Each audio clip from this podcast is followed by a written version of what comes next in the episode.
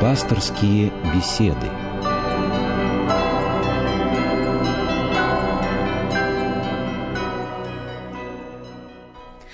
Здравствуйте. Наша тема сегодня – православие и современное общество. Наш сегодняшний гость – протеерей Павел Великанов, доцент, секретарь ученого совета Московской духовной академии. Здравствуйте, отец Павел. Добрый вечер. В качестве модератора, посредника между вами и отцом Павлом буду выступать я, Ирина Ахиева. Мы будем в эфире примерно полчаса. Вы можете задавать вопросы. Номер телефона в студии 956 15 14 956 15 14. Если вы захотите продолжить обсуждение сегодняшней темы после программы или не успеете нам дозвониться, пишите нам обычные или электронные письма. Адреса я назову в конце программы.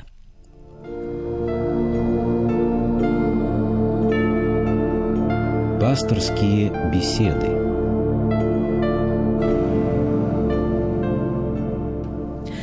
Эта программа выходит в канун памяти святого апостола Андрея Первозванного. Мы будем отмечать эту дату 13 декабря. В России к апостолу Андрею отношения особые. Я бы сказала, что для нас он дважды первозванный. А тот, кто первым из апостолов последовал за Христом, и первый, кто принес на территорию нынешней России благую весть. А церковное предание об этом говорит следующее. Эм, Андрей Первозванный, как я уже говорила, первым из апостолов последовал за Христом, а затем привел к нему своего родного брата, будущего апостола Петра. А после того, как э, после Пятидесятницы, да, отец Павел? Да, да, когда Святой Дух сошел на апостолов.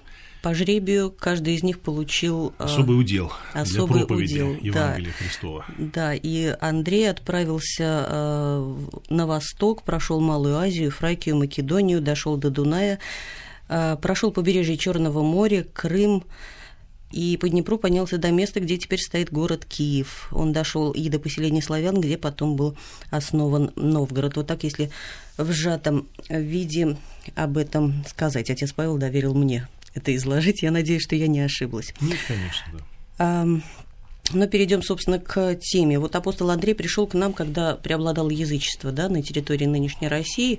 А если попробовать встать на точку зрения человека, который жил в те времена, а, ну вот пришел какой-то странный человек к нему, да, проповедует э, и рассказывает о своей вере. Э, семена, ну, можно ли было зародить, заронить в язычниках вот эти семена веры, семена еди, единобожия?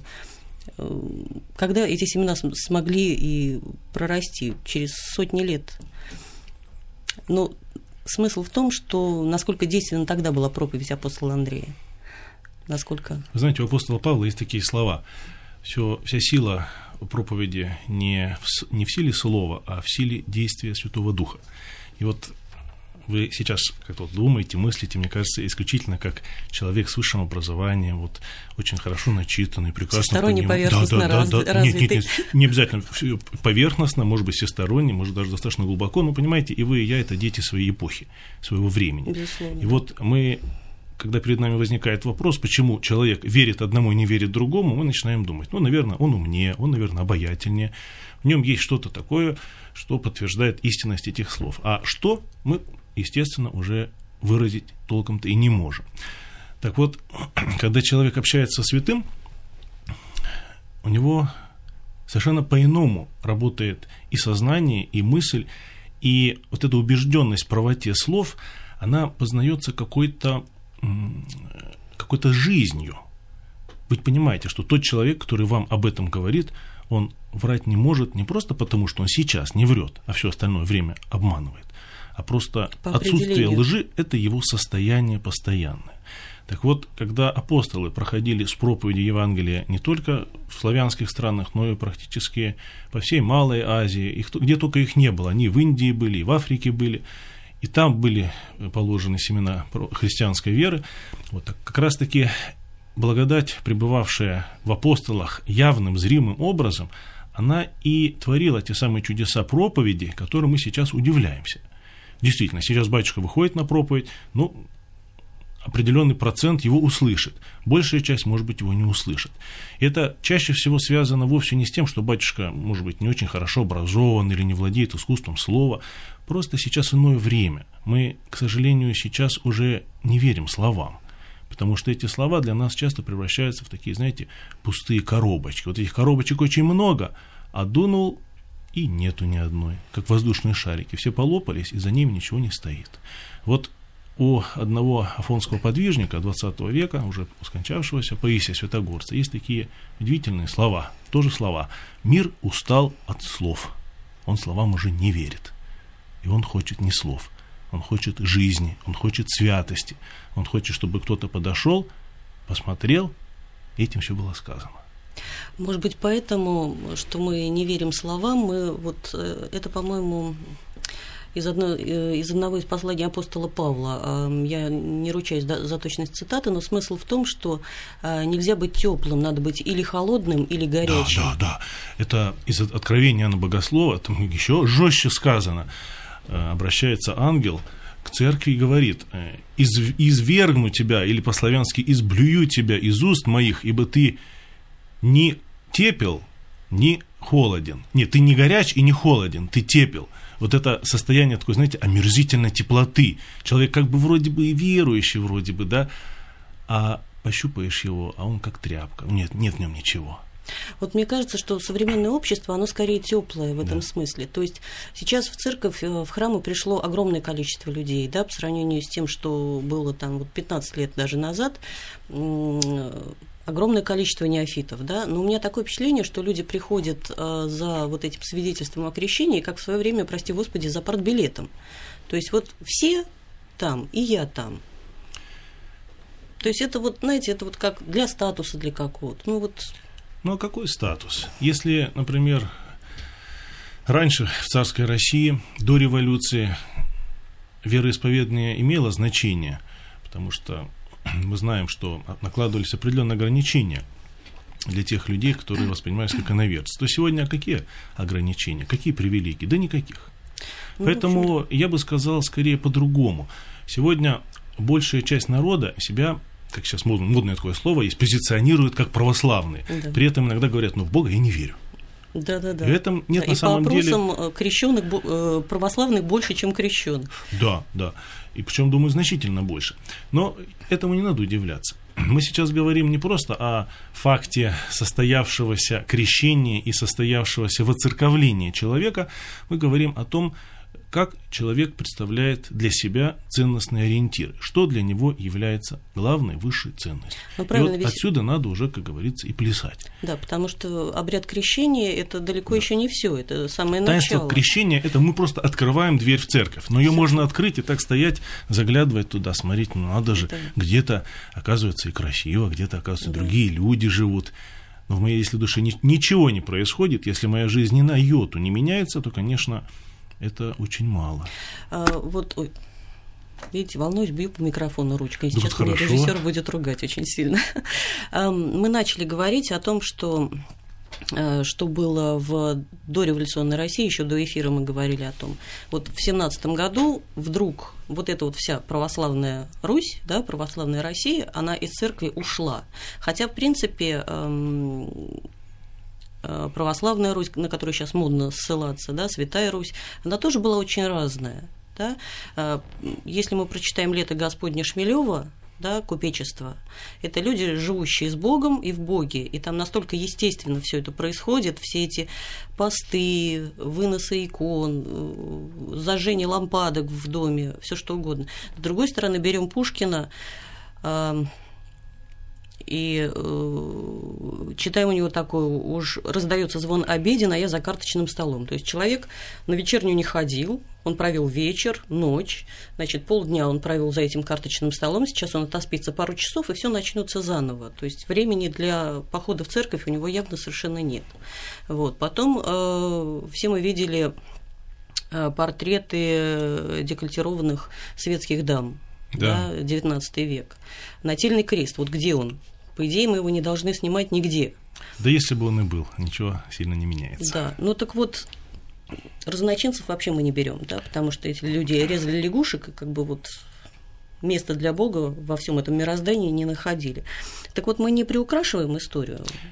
Знаете, помните у Никиты Михалкова в фильме «Сибирский цирюльник»? Да. У русских чуть-чуть ничего не бывает. Да. Вот это да. очень, мне кажется, хорошо нас характеризует. Действительно, э, Франко недавно э, встретил такую мысль, что Русский человек, как никто другой, страдает от вопроса о смысле. Он, как никакой другой народ, чувствует, что нельзя просто жить. Просто жить, радоваться, веселиться, зарабатывать деньги, тратить деньги на семью, воспитывать детей и так далее. Надо жить ради чего-то. И вот если это ради чего-то совершенно непонятно или настолько мутно, что ради него жить не стоит, русский человек будет что-то делать. Он будет пить, он будет гулять, он будет дурить различными способами, каким только возможно. И вот, думаю, здесь как раз-таки скрывается ключ к той самой жуткой странице нашей истории, когда мы знаем, было расстреляно столько духовенства, столько людей оказались перед жестким выбором. Ты с кем? Ты со Христом или ты не со Христом? Мне вспоминается один случай, рассказывал один из студентов, когда в одном из небольших монастырей на Украине уже в революционное лихолетие пришли большевики, красногвардейцы в монастырь, маленький мужской монастырь. Монастырь, конечно, так скажем, э, славился не в лучшем, случае, не в, не в лучшем смысле, он славился, в общем-то, нечестием монахов. Эти красногвардейцы говорят, вот, друзья, выходите из этого монастыря, идите на все четыре стороны, только вот плюньте на эту икону. Игумен взял икону в руки, подержал, посмотрел на икону, на братьев, вот. Потом повернулся и сказал, говорит, братья, говорит, мы жили как свиньи, давайте хоть умрем, как люди. И поцеловал икону. Их расстреляли, всех. Так вот вопрос, а если бы не было этого, если бы большевики не пришли в этот монастырь, что с этими людьми было бы? Любой да. кризис предполагает такой вот выход. Ты не можешь оставаться дальше в этом состоянии. Ты должен сказать либо да, да, либо нет, нет, по-евангельски. Отец Павел, у нас есть э, звонок. Нет, звонок сорвался, к сожалению. Тогда мы продолжим говорить. Но все-таки, да, после 17 года вот совершился этот массовый исход э, простых людей из, э, из храма. Да? Ну, во-первых, я Нет, что я... хочу сказать, не, не сразу, наверное, и массовый, потому что этот процесс все-таки, с одной стороны, э, помогли были люди, которые очень хотели, чтобы православие исчезло на русской земле. Эти люди делали это вполне сознательно. Ну, видимо, и мы знаем, и мы, мы знаем декреты большевиков, мы знаем э, позицию Ленина, да, который говорил, да, однозначно, чем больше вы уничтожите да. этих попов, тем лучше будет для Советской Республики. Да, показательно расстрелять столько-то. Да. Просто, это да. совершенно понятно, была четкая идеологическая линия. Вот. Но с другой стороны, процесс отхода народа от церкви начинался еще гораздо раньше. Мы знаем, что в XIX веке по различным статистическим источникам, несмотря на то, что много народу было крещено, практически все были крещены, прочищалось очень мало.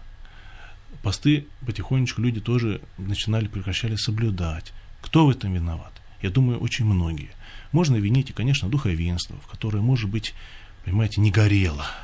Духовенство не горело настолько, чтобы зажигать всех вокруг. Хотя были светочи, и в предреволюционные годы были – и я скажу, что революция, она способствовала в каком-то смысле очищению э, рядов верующих от тех вот той самой гнусной теплохладности, угу. о которой мы с вами говорили. Человек должен был либо зажечься так, чтобы быть готовым сгореть дотла, до конца в либо исповедничестве, либо сказать нет, извините, но мне лучше в Советском Союзе жить, нежели чем со Христом. Есть звонок, да? Мы вас слушаем, представьтесь, пожалуйста. Алло, здравствуйте. Здравствуйте. Добрый вечер. Это меня зовут Александр, я звоню из Брянска, крестьянин. Скажите, пожалуйста, вот будет ли наша Россия снова, будет ли у нее снова царь? И будет ли она снова могучим православным государством? Как известно, многие святые, и Авель, и Саровский предсказывали расцвет России после смут, и после такой плохой жизни. Спасибо. То есть мы вернемся к этой вот триаде православие, самодержавие, народность. Да. Видимо, так. Ну, конечно, спасибо за такое большое доверие ко мне.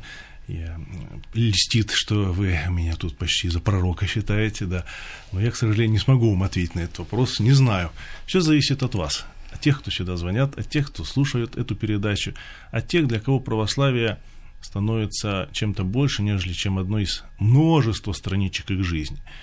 Действительно, самодержавие для Руси было особым периодом в истории, когда, пожалуй, то лучшее, что Русь имела, она все-таки получила именно в это время. Вопрос в том, насколько исполнится то множество пророчеств о царе России, о царе, который соберет множество православных народов под свое покровительство. Поймите, что пророчество это ведь не, не компьютерная программа, которая работает вне зависимости от того, как вы себя ведете. Пророчество нам показывает некую цель, которая может быть достигнута, если мы будем к ней стремиться, если мы будем ее для себя как бы иметь вот перед своим взором. А иначе и пророчество может не исполниться. Да, еще один вопрос. Эм, по большому счету, э, ну, возвращаясь э, к теплому, холодному, горячему, зачем современному человеку православная вера? Вот он информирует, он много знает об устройстве мира. Э, вот чтобы понять, что имел в виду Достоевский, когда говорил, если Бога нет, все позволено, или чтобы просто знать, откуда цитата там вот в билетристике, какой библейский сюжет упоминается. Понимаете, наш современный мир забыл очень одну простую истину, которую знают и в школах, и в детских садах, что если вы хотите чего-то ребенку научить, никогда не говорите ему то, чему вы хотите его научить. Если вы хотите, чтобы он знал какую-то фразу, надо сказать ему в 10 раз больше, тогда, может быть, эту фразу он запомнит. Еще повторить в разных вариациях. Так вот, современный мир, он ставит перед человеком совершенно ясную, понятную и главное, что самое главное, очень приятную перспективу – он делает примерно так. Вот представьте, вы приходите в школу и говорите деткам первого класса. Так, детки, скажите, из вас кто-нибудь курит? Тут поднимает Нет. руку. Курю. Вот видите, какой он молодец. Он правильно сделал. Почему ты, Вася, куришь? А потому что все вот взрослые курят. Вот кури, кури, мой миленький, кури. Когда вырастешь взрослым, ты не будешь себя чувствовать белой вороной. Вот наше общество примерно делает то же самое с нами со всеми. Нас вместо того, чтобы подтягивать действительно высокому, достойному уровню человека, нас, нас опускают. опускают, говорят, прекрасно, миленький мой, вот сиди в этом болоте. Да, ты свободен. Ты свободен, ты себя очень приятно чувствуешь в этой грязной, вонючей жиже, дурманящей тебя. Пожалуйста, Никто сиди. Тебе на мозги не Потому что все так сидят, все так сидят. Я думаю, как раз-таки э, все различные формы протеста, в том числе и у нашей молодежи, и которая выливается и в рок-культуре, в какой-то мере и в других вот э, движениях против быта, против вот этой э, бессмысленности, пустоты, прикрашенной, разукрашенной, офисной, я думаю, как раз-таки они все-таки человека подталкивают к истине, подталкивают к вере. Поэтому, если человек ищет истину, действительно, он ее найдет. Вы знаете, вот у одного христианского автора, э, Клайва Стейпсла Льюиса, он был англиканином, но, пожалуй, для апологии христианства сделал очень много, как никто другой. Есть такие удивительные слова. Он пишет, что человек на самом деле получает то, к чему стремится в самой глубине. Мы иногда можем как бы вот так дистанцироваться, ну, нам надо и то, и то, и то, и то, и потом, когда мы приходим, подходим к некой черте, непонятно, а что же на самом деле мы хотим. Так вот, то, к чему человек на самом деле стремится, он это и получает. И вот, когда наши желания очищаются – я думаю, может быть страшно. Страшно от того, что у нас сидит внутри в сердце. Поэтому должна быть очень высокая планка. Эта высокая планка – это Христос. Христиане – это те, кто смотрят на Христа и бегут за Ним. Бегут за Ним, они сидят в кресле, закинув ногу на ногу и потягивая бренди перед телевизором. Да, ну христианин, христианин должен понимать, что, извините, я процитирую это, э, вы знаете наверняка эту песню Наутилуса, «Видишь, там на горе возвышается крест». То есть там не, не канонически, конечно, приводится диалог апостола Андрея как раз с Христом. Апостол Андрей спрашивает, Господи, как ты гуляешь по воде? На что Христос ему как бы отвечает, вот видишь, там на горе возвышается крест, повиси-ка на нем, и тогда возвращайся ко мне гулять по воде. То есть христианин, видимо, должен понимать, что он должен на своем кресте повисеть, прежде да, чем да, на что-то да. рассчитывать. Знаете, недавно мне встретилось совершенно удивительное стихотворение Роберта Рождественского – я его не смогу прочитать, но смысл удивительно глубокий. Человек шел с крестом, зима, холод, замерз, руки за заиндивели. Он решает сбросить себе этот тяжкий крест, разрубить на дрова, греется, встает, а идти становится еще тяжелее. Да. Понимаете, вот я боюсь, как бы то самое э, разрубание креста, к которому нас сейчас подталкивают со всех сторон, как бы вот не обернулось такой же ситуацией. У нас снова звонок. Мы вас слушаем. Представьтесь, пожалуйста. увы, не дождался наш слушатель. Я надеюсь, что он еще раз наберет. Пророческая харизма сегодня явно срывается. Да, да. А, Лесков говорил в свое время, Русь крещена, но не просвещена. А сейчас как? Православие действительно принято Россией, как по вашим ощущениям?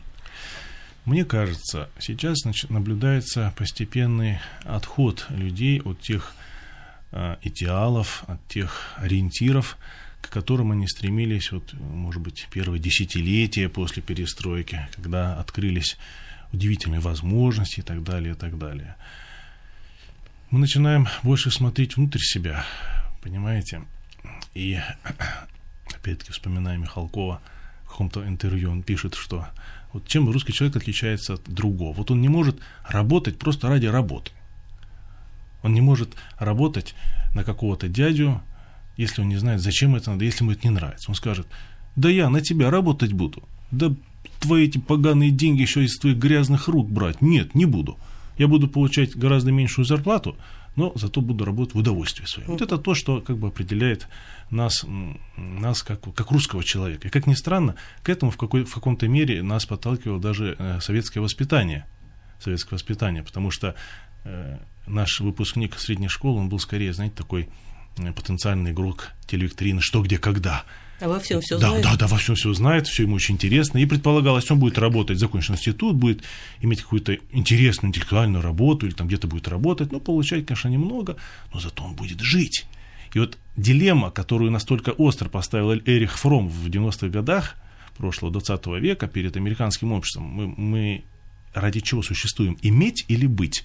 Вот мне кажется, все-таки русский человек, он всегда тяготел к тому, чтобы быть. Быть. Поэтому здесь роль православия, она оказывается центральной. Понимаете? У Христа есть потрясающие по глубине свои слова. Жизнь человека не зависит от изобилия его имения.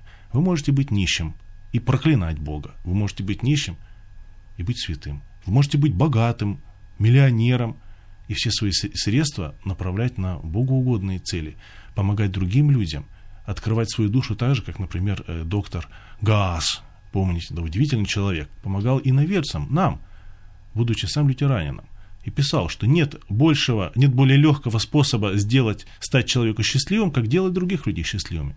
И тот же самый миллионер может просто с ума сходить над, над собственным богатством, млеть и, и в конце концов не получить ничего. Мне в этом смысле очень нравится фраза Ницше. Эм, эгоизм – это высшая степень альтруизма, потому что ты любишь себя настолько, что не делаешь зла окружающим. Ради себя. Да. Ради себя. Все возвращается ко мне самому, да. Ну, в общем, да. Так но вот, да, смысл да, есть да. в этом. Вот Ницше, он тоже горел, понимаете? Он тоже, он понимал всю абсурдность э, того образа жизни, который ведет как бы вроде бы внешне христианский, внешний христианин, западный человек. Он понимал, что это не христианство, это антихристианство. Он искал живого Христа, а не того Христа, которого вот видел как бы вокруг. Так вот, э, Достоевский в каком-то смысле он перекликается с Ницше. Вы понимаете, Достоевский был в другой среде. У него были живые примеры этой праведности, святости. Поэтому он вышел из этого кризиса, а Ницше не вышел. Отец Павел, у нас совсем мало времени осталось, и я хочу от вас получить совет для а, современных людей, которые, в принципе, приходят в храм горячими. Угу. Да? Они приходят креститься а, с верой, даже если они к этой вере к, в храм пришли через разум, да, почитав и языческие книги, и гороскопы, и про масонство, вот через все это, они приходят в храм, да, с распахнутой душой, и там натыкаются на наших бабушек. Бабушек. Эти бабушки, скажем по большому секрету, это особая страница нашей жизни. Вот, потому что, к сожалению, ушли. Сегодня ушли те бабушки, которые несли на себе тот дореволюционный уклад верующих христианских семей. Их практически уже нет. Сегодняшние бабушки это вчерашние комсомолки, пионерки. Вот. Естественно, естественно, они будут нести в храм свое миропонимание, свое мировоззрение. Ну, так вот что Но что я хочу сказать? Что я хочу сказать? Знаете, бабушки это бабушками, но ведь там все равно в церкви есть Христос, понимаете? И если вот мы, знаете, как э, есть как отличная поговорка, русская поговорка, не по хорошу мил, а по милу хорош. То есть, когда мы кого-то любим, когда мы к кому-то на самом деле стремимся, мы, ой, как много на что закрываем глаза. А когда мы так э, умом понимаем, что стремиться надо, а сердце говорит, нет, не надо. Ты, ты понимаешь, куда ты идешь, ты понимаешь, во что это все выльется.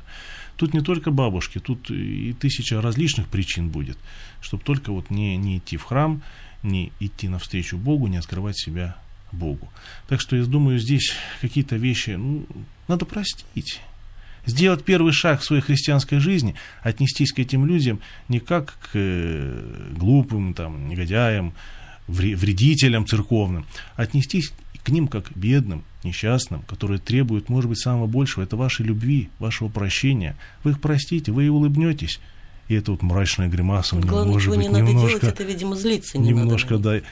Понимаете, ведь мы когда разговариваем друг с другом, мы очень четко понимаем, как к нам относится другой человек. Вот. И если эта бабка, зл, зл, злыдень такая бабка, не так вдруг, встала, да, да, так... да, увидит в вас Ой, слушайте, а вы мне напоминаете дочку мою. Ой, как она к вам будет относиться по-другому совсем. И знаете, что еще могу посоветовать? Вот э, опыт, духовный опыт э, свидетельствует однозначно. Есть практика такая. Если вы в своем сердце испытываете к кому-то неприязнь, такую, что просто об одной мысли об этом человеке у вас все внутри переворачивается, начните его поминать в ваших молитвах перед тем, как вы поминаете самых близких, родных, любимых ваших людей. Это, это делать тяжело, это делать тяжело. Даже делать будете механически. Даже вы будете устами говорить, Господи, там, помоги такому-то рабу своему, который терпеть не могу. Вот. А потом уже всех своих. И знаете, происходят чудеса. Господь никогда такую молитву не оставляет неуслышанной. Бывает совершенно невероятным образом этот вдруг человек поворачивается такой стороной, что становится стыдно. Боже мой, а я-то думал, а он совсем другой. Спасибо, отец Знаете, Павел. вот э, что еще хотел последнему сказать. У святителя Феофана, затворника, э, в конце жизни прозвучали такие слова. Вот смотрю на людей и все больше убеждаюсь в одной простой мысли, что все люди в своей глубине добры. А вот это зло, это злоба, это от как бы такое вот неприятие друг друга, это все на поверхности, это все шелуха, все шелуха. И вот умение увидеть в любом человеке тот самый драгоценный камень, который есть, есть у каждого. Лишь только надо чуть-чуть вот лучиком любви прикоснуться к нему, он раскроется, как цветочек под солнышком. Но для этого уже самому надо немножко все-таки быть, да, чуть-чуть другим чуть-чуть другим. Спасибо, наше время в эфире истекло. Я не успеваю даже назвать наши адреса, но э, электронный адрес успею. Слово собака радиорус.ру. Мы ждем ваших вопросов. С вами были отец Павел, протеерей э, доц, э, Павел Великанов, доцент, секретарь ученого совета Московской духовной академии и Ирина Ахеева. Всего, Всего доброго. доброго.